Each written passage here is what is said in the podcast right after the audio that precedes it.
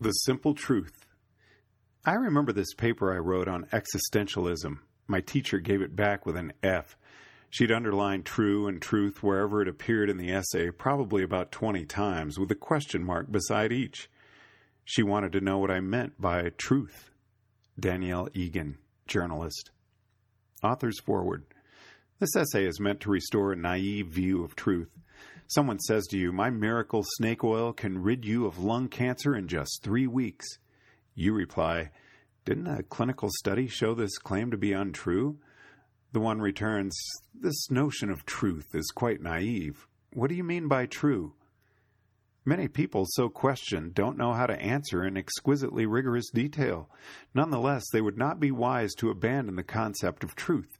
There was a time when no one knew the equations of gravity in exquisitely rigorous detail, yet if you walked off a cliff, you would fall. Often I have seen, especially on internet mailing lists, that amidst other conversation someone says X is true, and then an argument breaks out over the use of the word true. This essay is not meant as an encyclopedic reference for that argument. Rather, I hope the arguers will read this essay and then go back to whatever they were discussing before someone questioned the nature of truth. In this essay, I pose questions. If you see what seems like a really obvious answer, it's probably the answer I intend. The obvious choice isn't always the best choice, but sometimes, by golly, it is. I don't stop looking as soon as I find an obvious answer, but if I go on looking and the obvious seeming answer still seems obvious, I don't feel guilty about keeping it. Oh, sure, everyone thinks 2 plus 2 is 4. Everyone says 2 plus 2 is 4. And in the mere mundane drudgery of everyday life, everyone behaves as if 2 plus 2 is 4. But what does 2 plus 2 really ultimately equal? As near as I can figure, 4. It's still four, even if I intone the question in a solemn, portentous tone of voice. Too simple, you say? Maybe on this occasion life doesn't need to be complicated. Wouldn't that be refreshing? If you are one of those fortunate folk to whom the question seems trivial at the outset, I hope it still seems trivial at the finish. If you find yourself stumped by deep and meaningful questions, Remember that if you know exactly how a system works and could build one yourself out of buckets and pebbles, it should not be a mystery to you. If confusion threatens when you interpret a metaphor as a metaphor, try taking everything completely literally. Imagine that in an era before recorded history or formal mathematics, I am a shepherd and I have trouble tracking my sheep. My sheep sleep in an enclosure, a fold, and the enclosure is high enough to guard my sheep from wolves that roam by night. Each day I must release my sheep from the fold to pasture and graze. Each night I must find my sheep and return them to the fold. If a sheep is left outside, I will find its body the next morning, killed and half eaten by wolves. But it is so discouraging to scour the fields for hours looking for one last sheep when I know that probably all the sheep are in the fold. Sometimes I give up early, and usually I get away with it, but around a tenth of the time, there's a dead sheep the next morning. If only there were some way to divine whether sheep are still grazing without the inconvenience of looking. I try several methods. I toss the divination sticks of my tribe. I train my psychic powers to locate sheep through clairvoyance. I search carefully for reasons to believe all the sheep are in the fold. It makes no difference. Around a tenth of the times I turn in early, I find a dead sheep the next morning. Perhaps I realize that my methods aren't working, and perhaps I carefully excuse each failure, but my dilemma is still the same. I can spend an hour searching every possible nook and cranny when most of the time there are no remaining sheep, or I can go to sleep early and lose, on the average, one tenth of a sheep. Late one afternoon, I feel especially tired. I toss the divination sticks, and the divination sticks say that all the sheep have returned. I visualize each nook and cranny, and I don't imagine scrying any sheep. I'm still not confident enough, so I look inside the fold, and it seems like there are a lot of sheep, and I review my earlier efforts and decide that I was especially diligent. This dissipates my anxiety, and I go to sleep. The next morning, I discover two dead sheep. Something inside me snaps, and I begin thinking creatively. That day, loud hammering noises come from the gate of the sheepfold's enclosure. The next morning, I open the gate of the enclosure only a little way, and as each sheep passes out of the enclosure, I drop a pebble into a bucket nailed up next to the door. In the afternoon, as each returning sheep passes by, I take one pebble out of the bucket. When there are no pebbles left in the bucket, I can stop searching and turn in for the night. It is a brilliant notion. It will revolutionize shepherding. That was the theory. In practice, it took considerable refinement before the method worked reliably. Several times I searched for hours and didn't find any sheep, and the next morning there were no stragglers. On each of these occasions, it required deep thought to figure out where my bucket system had failed. On returning from one fruitless search, I thought back and realized that the bucket already contained pebbles when I started. This, it turned out, was a bad idea. Another time I randomly tossed pebbles into the bucket to amuse myself between the morning and the afternoon. This too was a bad idea, as I realized after searching for a few hours, but I practiced my pebble craft and became a reasonably proficient pebble crafter. One afternoon, a man richly attired in white robes, leafy laurels, sandals, and business suit trudges in along the sandy trail that leads to my pastures. Can I help you? I inquire. The man takes a badge from his coat and flips it open, proving beyond the shadow of a doubt that he is Marcus Sophisticus Maximus, a delegate from the Senate of Rum. One might wonder whether another could steal the badge, but so great is the power of these badges that if any other were to use them, they would in that instant be transformed into Marcus. Call me Mark, he says. I'm here to confiscate the magic pebbles in the name of the Senate. Artifacts of such great power must not fall into ignorant hands. That bleeding apprentice, I grouse under my breath. He's been yakking to the villagers again. Then I look at Mark's stern face and sigh. They aren't magic pebbles, I say aloud, just ordinary stones I picked up from the ground. A flicker of confusion crosses Mark's face. Then he brightens again. I'm here for the magic bucket, he declares. It's not a magic bucket, I say wearily. I used to keep dirty socks in it. Mark's face is puzzled. Then where's the magic? he demands. An interesting question. It's hard to explain, I say. My current apprentice, Autry, attracted by the commotion, wanders over and volunteers his explanation. It's the level of pebbles in the bucket, Autry says. There's a magic level of pebbles, and you have to get the level just right or it doesn't work. If you throw in more pebbles or take some out, the bucket won't be at the magic level anymore. Right now, the magic level is, Autry peers into the bucket, about one third full. I see, Mark says excitedly. From his back pocket, Mark takes out his own bucket and a heap of pebbles. Then he grabs a few handfuls of pebbles and stuffs them into the bucket. Then Mark looks into the bucket, noting how many pebbles are there. There we go, Mark says. The magic level of this bucket is half full. Like that? No, Autry says sharply. Half full is not the magic level. The magic level is about one third. Half full is definitely unmagic. Furthermore, you're using the wrong bucket. Mark turns to me, puzzled. I thought you said the bucket wasn't magic. It's not, I say. A sheep passes out through the gate, and I toss another pebble into the bucket. Besides, I'm watching the sheep. Talk to Autry. Mark dubiously eyes the pebble I tossed in, but decides to temporarily shelve the question. Mark turns to Autry and draws himself up haughtily. It's a free country, Mark says. Under the benevolent dictatorship of the Senate, of course I can drop whichever pebbles I like into whatever bucket I like. Autry considers this. No, you can't, he says finally. There won't be any magic. Look, says Mark patiently. I watched you carefully. You looked in your bucket, checked the level of pebbles, and called that the magic level. I did exactly the same thing. That's not how it works, says Autry. Oh, I see, says Mark. It's not the level of pebbles in my bucket that's magic. It's the level of pebbles in your bucket. Is that what you claim? What makes your bucket so much better than mine, huh? Well, says Autry. If we were to empty your bucket and then pour all the pebbles from my bucket into your bucket, then your bucket would have the magic level. There's also a procedure we can use to check if your bucket has the magic level. If we know that my bucket has the magic level, we call that a bucket compare operation.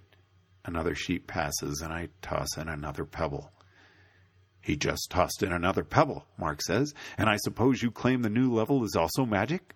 I could toss pebbles into your bucket until the level was the same as mine, and then our buckets would agree. You're just comparing my bucket to your bucket to determine whether you think the level is magic or not. Well, I think your bucket isn't magic because it doesn't have the same level of pebbles as mine, so there. Wait, says Autry, You don't understand. By magic level, you mean simply the level of pebbles in your own bucket. When I say magic level, I mean the level of pebbles in my bucket. Thus, you look at my bucket and say it isn't magic. But the word magic means different things to different people. You need to specify whose magic it is. You should say that my bucket doesn't have Autry's magic level and I say that your bucket doesn't have Mark's magic level. That way, the apparent contradiction goes away. But, says Autry helplessly, different people can have different buckets with different levels of pebbles, which proves this business about magic is completely arbitrary and subjective. Mark, I say, did anyone tell you what these pebbles do? Do? says Mark. I thought they were just magic. If the pebbles do anything, says Autry, our ISO 9000 process efficiency auditor would eliminate the procedure from our daily work. What's your auditor's name? Darwin, says Autry. Hmm, says Mark. Charles does have a reputation as a strict auditor. So do the pebbles bless the flocks and cause the increase of sheep? No, I say. The virtue of the pebbles is this if we look into the bucket and see the bucket is empty of pebbles, we know the pastures are likewise empty of sheep. And if we do not use the bucket, we must search and search until dark, lest one last sheep remain. Or if we stop our work early, then sometimes the next morning we find a dead sheep, for the wolves savage any sheep left outside. If we look in the bucket, we know when all the sheep are home, and we can retire without fear. Mark considers this. That sounds rather implausible, he says eventually. Did you consider using divination sticks? Divination sticks are infallible, or at least anyone who says they're fallible is burned at the stake. This is an extremely painful way to die. It follows that divination sticks are infallible. You're welcome to use divination sticks if you like, I say. Oh, good heavens, of course not, says Mark. They work infallibly, with absolute perfection on every occasion, as befits such blessed instruments. But what if there were a dead sheep the next morning? I only use the divination sticks when there is no possibility of their being proven wrong. Otherwise, I might be burned alive. So, how does your magic bucket work? How does the bucket work? I'd better start with the simplest possible case. Well, I say, suppose the pastures are empty and the bucket isn't empty. Then we'll waste hours looking for a sheep that isn't there. And if there are sheep in the pastures, but the bucket is empty, then Autry and I will turn in too early and will find dead sheep the next morning. So an empty bucket is magical if and only if the pastures are empty. Hold on, says Autry. That sounds like a vacuous tautology to me. Aren't an empty bucket and empty pastures obviously the same thing? It's not vacuous, I say. Here's an analogy. The logician Alfred Tarski once said that the assertion, snow is white, is true if and only if snow is white.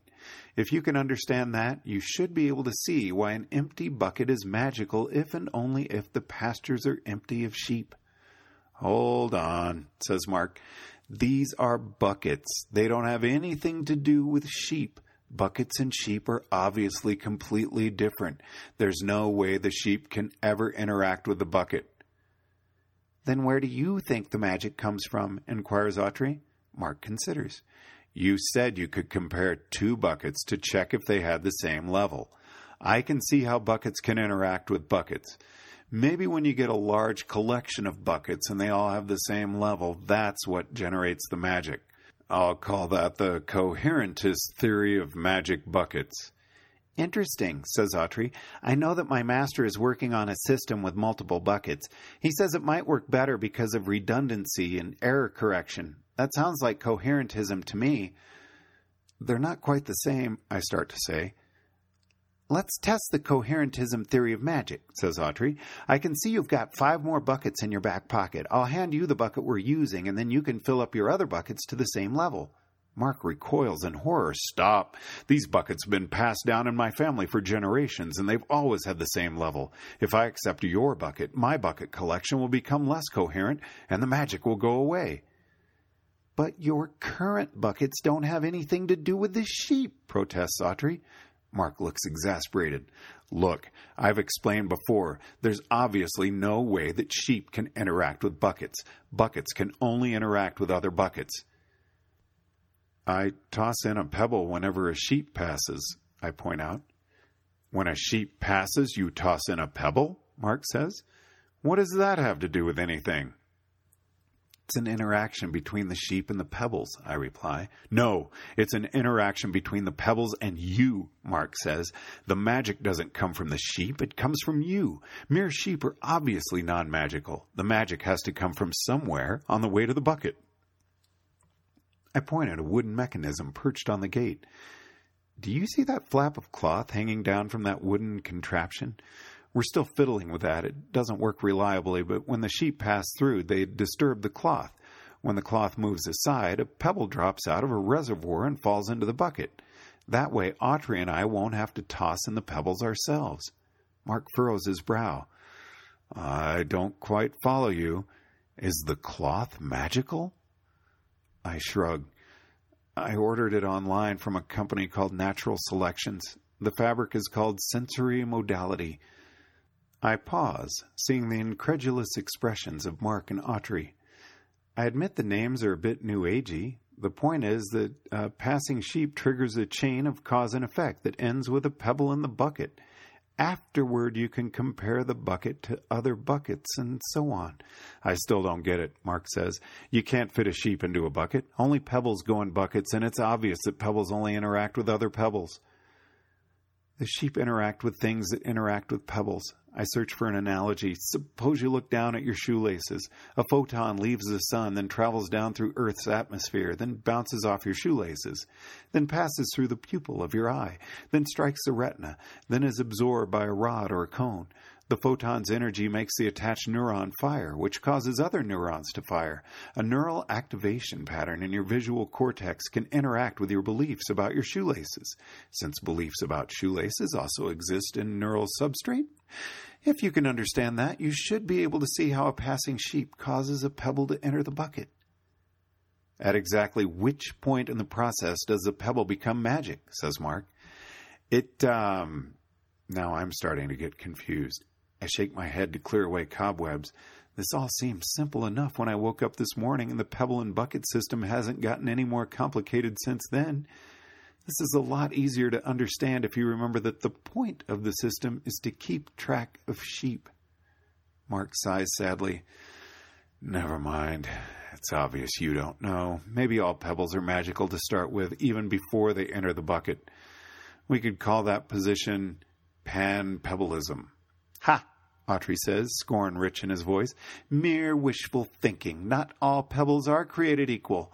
The pebbles in your bucket are not magical. They're only lumps of stone. Mark's face turns stern. Now, he cries, now you see the danger of the road you walk. Once you say that some people's pebbles are magical and some are not, your pride will consume you. You will think yourself superior to all others, and so fall.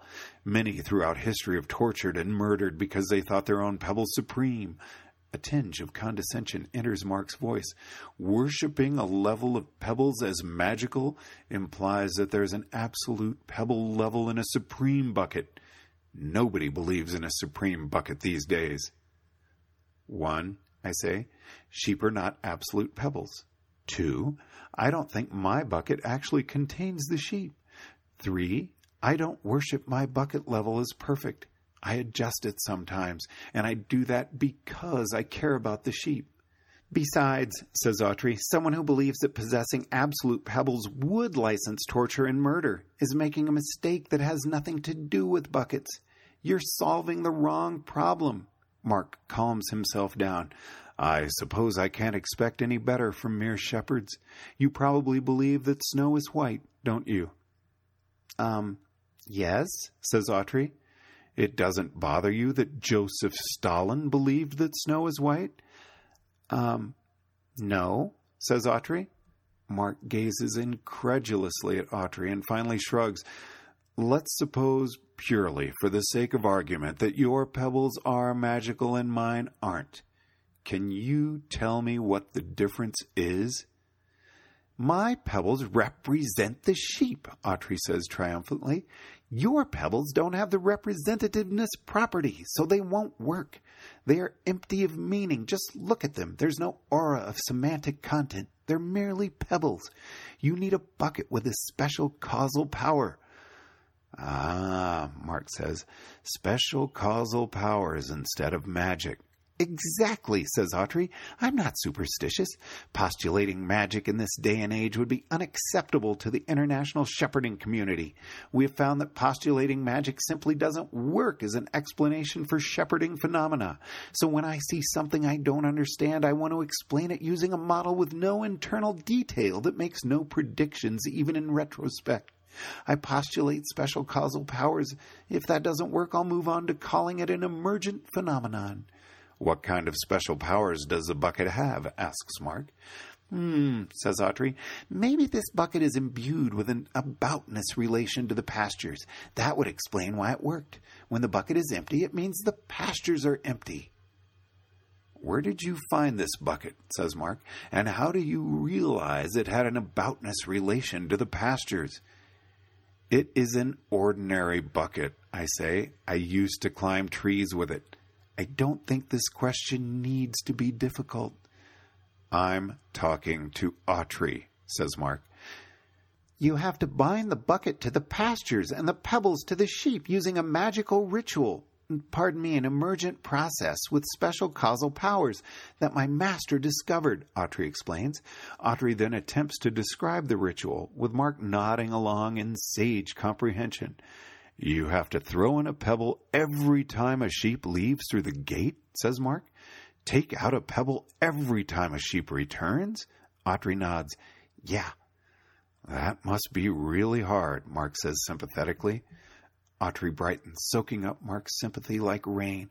Exactly, says Autry. It's extremely hard on your emotions. When the bucket is held its level for a while, you tend to get attached to that level.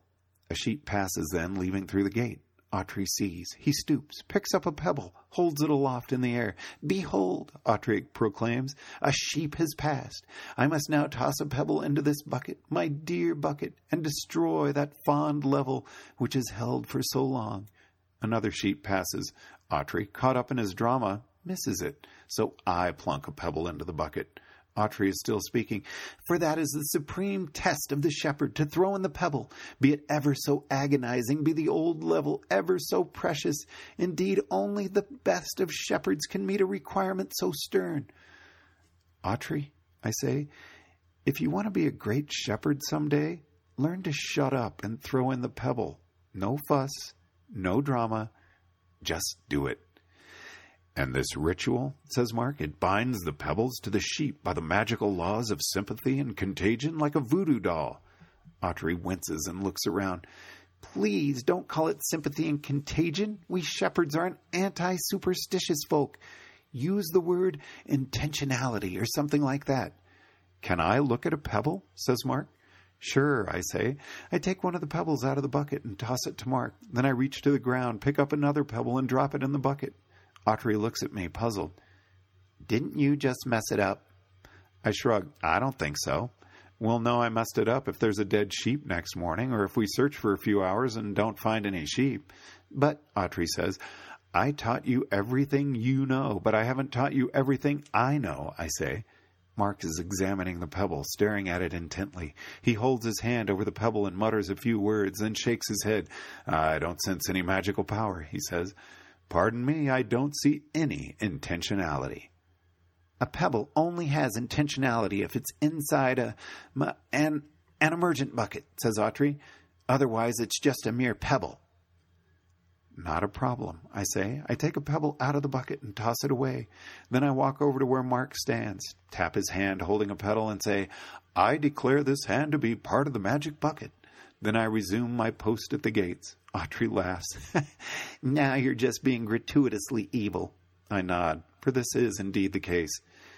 Is that really going to work, though? says Autry. I nod again, hoping that I'm right. I've done this before with two buckets, and in principle there should be no difference between Mark's hand and a bucket.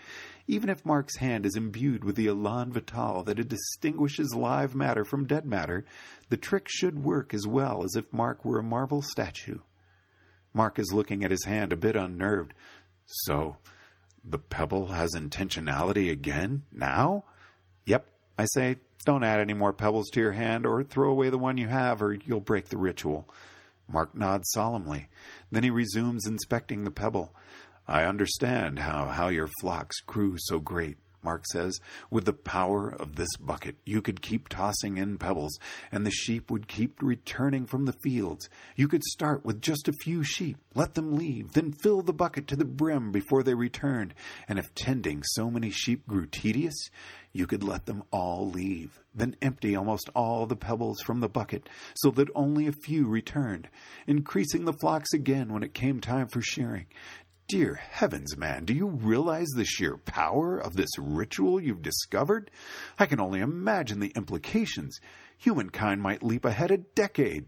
No, a century. It doesn't work that way, I say. If you add a pebble when a sheep hasn't left, or remove a pebble when a sheep hasn't come in, that breaks the ritual. The power does not linger in the pebbles, but vanishes all at once like a soap bubble popping. Mark's face is terribly disappointed. Are you sure? I nod. I tried that, and it didn't work. Mark sighs heavily. and this math seemed so powerful and useful until then. Oh, well, so much for human progress. Mark, it was a brilliant idea, Autry says encouragingly. The notion didn't occur to me, and yet it's so obvious. It would save an enormous amount of effort. There must be a way to salvage your plan. We could try different buckets, looking for one that would keep the magical pe- the intentionality in the pebbles even without the ritual, or try other pebbles. Maybe our pebbles just have the wrong properties to have inherent intentionality. What if we tried it using stones carved to resemble tiny sheep? Or just write sheep on the pebbles? That might be enough. Not gonna work, I predict dryly. Autry continues. Maybe we need organic pebbles instead of silicon pebbles. Or maybe we need to use expensive gemstones. The price of gemstones doubles every 18 months, so you could buy a handful of cheap gemstones now and wait, and in 20 years they'd be really expensive. You tried adding pebbles to create more sheep and it didn't work? Mark asks me. What exactly did you do? I took a handful of dollar bills. Then I hid the dollar bills under a fold of my blanket, one by one. Each time I hid another bill, I took another paper clip from a box, making a small heap. I was careful not to keep track in my head, so that all I knew was that there were many dollar bills and many paper clips. Then, when all the bills were hidden under my blanket, I added a single additional paper clip to the heap the equivalent of tossing an extra pebble into the bucket. Then I started taking dollar bills from under the fold and putting the paper clips back into the box. And when I finished, a single paper clip was left over. What does that result mean? asked Autry. It means the trick didn't work. Once I broke ritual by that single misstep, the power did not linger, but vanished instantly. The heap of paper clips and the pile of dollar bills no longer went empty at the same time. You actually tried this? asks Mark. Yes, I say, I actually performed the experiment to verify that the outcome matched my theoretical prediction. I have a sentimental fondness for the scientific method, even when it seems absurd. Besides, what if I'd been wrong? If it had worked, says Mark, you would have been guilty of counterfeiting. Imagine if everyone did that. The economy would collapse. Everyone would have billions of dollars of currency, yet there would be nothing for money to buy. Not at all, I reply. By that same logic, whereby adding another paperclip to the heat creates another dollar bill, creating another dollar bill would create an additional dollar's worth of goods and services.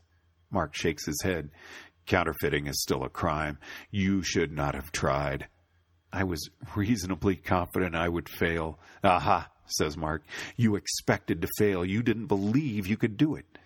Indeed, I admit, you have guessed my expectations with stunning accuracy. Well, that's the problem, Mark says briskly. Magic is fueled by belief and willpower. If you don't believe you can do it, you can't. You need to change your belief about the experimental result. That will change the result itself. Funny, I say nostalgically. That's what Autry said when I told him about the pebble and bucket method, that it was too ridiculous for him to believe, so it wouldn't work for him. How did you persuade him? inquires Mark. I told him to shut up and follow instructions, I say, and when the method worked, Autry started believing in it. Mark frowns, puzzled. That makes no sense. It doesn't resolve the essential chicken and egg dilemma. Sure, it does. The bucket method works whether or not you believe in it. That's absurd, sputters Mark. I, I don't believe in magic that works whether or not you believe in it. I said that too, chimes in Autry. Apparently I was wrong. Mark screws up his face in concentration. But if you didn't believe in magic that works, whether or not you believe in it, it method work when you didn't believe in it. Did you believe in magic that works, whether or not you believe in it, whether or not you believe in magic that works, whether or not you believe in it? I don't think so, says Autry doubtfully. Then if you didn't believe in magic that works, whether or not you. Hold on a second. I need to work this out on paper and pencil. Mark scribbles frantically, looks skeptically at the result, turns the piece of paper upside down, then gives up. Never mind, says Mark. Magic is difficult enough for me to comprehend. Metamagic is out of my depth. Mark, I don't think you understand the art of bucket craft, I say. It's not about using pebbles to control sheep, it's about making sheep control pebbles. In this art, it's not necessary to begin by believing the art will work. Rather, first the art works, and then one comes to believe that it works. Or so you believe, says Mark. So I believe, I reply, because it happens to be a fact. The correspondence between reality and my beliefs comes from reality controlling my beliefs, not the other way around. Another sheep passes, causing me to toss in another pebble. Ah, now we come to the root of the problem, says Mark. What's this so called reality business? I understand what it means for a hypothesis to be elegant or falsifiable, or compatible with the evidence. It sounds to me like calling a belief true, or real, or actual is merely the difference between saying you believe something and saying you really, really believe something. I pause. Well, I say slowly, Frankly, I'm not entirely sure myself where this reality business comes from. I can't create my own reality in the lab, so I must not understand it yet. But occasionally I believe strongly that something is going to happen, and then something else happens instead. I need a name for whatever it is that determines my experimental results, so I call it reality. This reality is somehow separate from even my very best hypotheses even when I have a simple hypothesis, strongly supported by all the evidence I know. Sometimes I'm still surprised, so I need different names for the thingies that determine my predictions and the thingy that determines my experimental results. I call the former thingies belief and the latter thingy reality. Mark snorts. I don't even know why I bother listening to this obvious nonsense. Whatever you say about this so called reality, it is merely another belief. Even your belief that reality precedes your beliefs is a belief. It follows as a logical inevitability that reality does not exist, only beliefs exist. Hold on, says Autry. Could you repeat that last part? You lost me with that sharp swerve there in the middle. No matter what you say about reality, it's just another belief, explains Mark. It follows with crushing necessity that there is no reality, only beliefs. I see, I say, the same way that no matter what you eat, you need to eat it with your mouth. It follows that there is no food, only mouths. Precisely, says Mark. Everything that you eat has to be put in your mouth. How can there be food that exists outside your mouth? The thought is nonsense, proving that food is an incoherent notion. That's why we're all starving to death. There's no food. Autry looks down at his stomach. But I'm not starving to death. Aha! shouts Mark triumphantly. And how did you utter that very objection? With your mouth, my friend, with your mouth. What better demonstration could you ask that there is no food? What's this about starvation? demands a harsh, rasping voice from directly behind us. Autry and I stay calm, having gone through this before. Mark leaps a foot in the air, startled almost out of his wits. Inspector Darwin smiles tightly, pleased at achieving surprise, and makes a small tick on his clipboard. Just a metaphor, Mark says quickly. You don't need to take away my mouth or anything like that. Why do you need a mouth if there is no food? demands Darwin angrily. Never mind. I have no time for this foolishness. I'm here to inspect the sheep. Flock's thriving, sir, I say. No dead sheep since January. Excellent. I award you 0.12 units of fitness. Now, what is this person doing here? Is he a necessary part of the operations? As far as I can see, he would be of more use to the human species if hung off a hot air balloon as ballast, I say. Ouch, says Autry mildly. I do not care about the human species. Let him speak for himself. Mark draws himself up haughtily. This mere shepherd, he says, gesturing at me, has claimed that there is such a thing as reality. This offends me, for I know with deep and abiding certainty that there is no truth. The concept of truth is merely a stratagem for people to impose their own beliefs on others. Every culture has a different truth, and no culture's truth is superior to any other. This that I have said holds at all times in all places, and I insist that you agree. Hold on a second, says Autry. If nothing is true, why should I believe you when you say that nothing is true? I didn't say that nothing is true, says Mark. Yes, you did, interjects Autry. I heard you. I said that truth is an excuse used by some cultures to enforce their beliefs on others. So when you say something is true, you mean only that it would be advantageous to your own social group to have it believed. And this is what you have said, I say. Is it true? Absolutely, positively true, says Mark emphatically. People create their own realities. Hold on, says Autry, sounding puzzled again. Saying that people create their own realities is logically a completely separate issue from saying that there is no truth, a state of affairs I cannot even imagine coherently, perhaps because you still have not explained how exactly it is supposed to work. There you go again, says Mark exasperatedly, trying to apply your Western concepts of logic, rationality, reason, coherence, and self consistency. Great, mutters Autry. Now I need to add a third subject heading to keep track of this entirely separate and distinct claim. It's not separate, says Mark. Look, you're taking the wrong attitude by treating my statements as hypotheses and carefully deriving their consequences. You need to think of them as fully general excuses, which I apply when anyone says something I don't like. It's not so much a model of how the universe works as a get out of jail free card. The key is to apply the excuse selectively. When I say that there is no such thing as truth, that applies only to your claim that the magic bucket works, whether or not I believe in it. It does not apply to my claim that there is no such thing as truth. Um, why not? inquires Autry. Mark heaves a patient sigh. Autry, do you think you're the first person to think of that question? To ask us how our own beliefs can be meaningful if all beliefs are meaningless? That's the same thing many students say when they encounter this philosophy, which I'll have you know has many adherents and an extensive literature.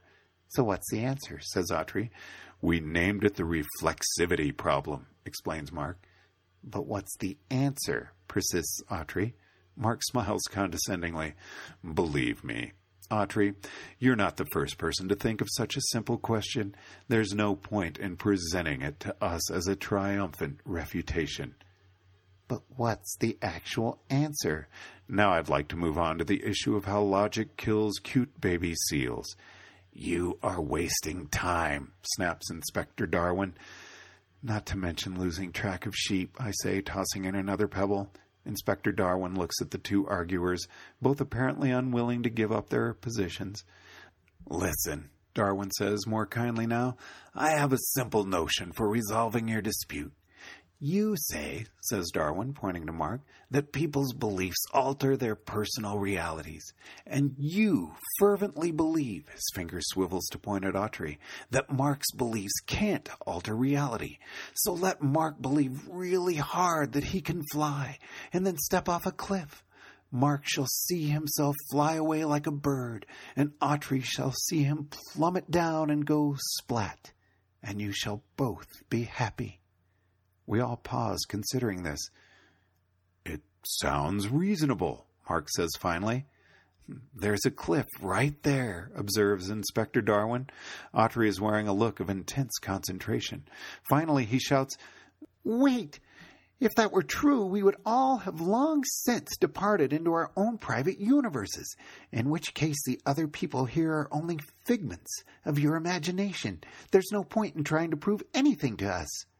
A long, dwindling scream comes from the nearby cliff, followed by a dull and lonely splat. Inspector Darwin flips his clipboard to the page that shows the current gene pool and pencils in a slightly lower frequency for Mark's alleles. Autry looks slightly sick. Was that really necessary? Necessary? says Inspector Darwin, sounding puzzled. It just happened. I don't quite understand your question. Autry and I turn back to our bucket. It's time to bring in the sheep. You wouldn't want to forget about that part. Otherwise, what would be the point?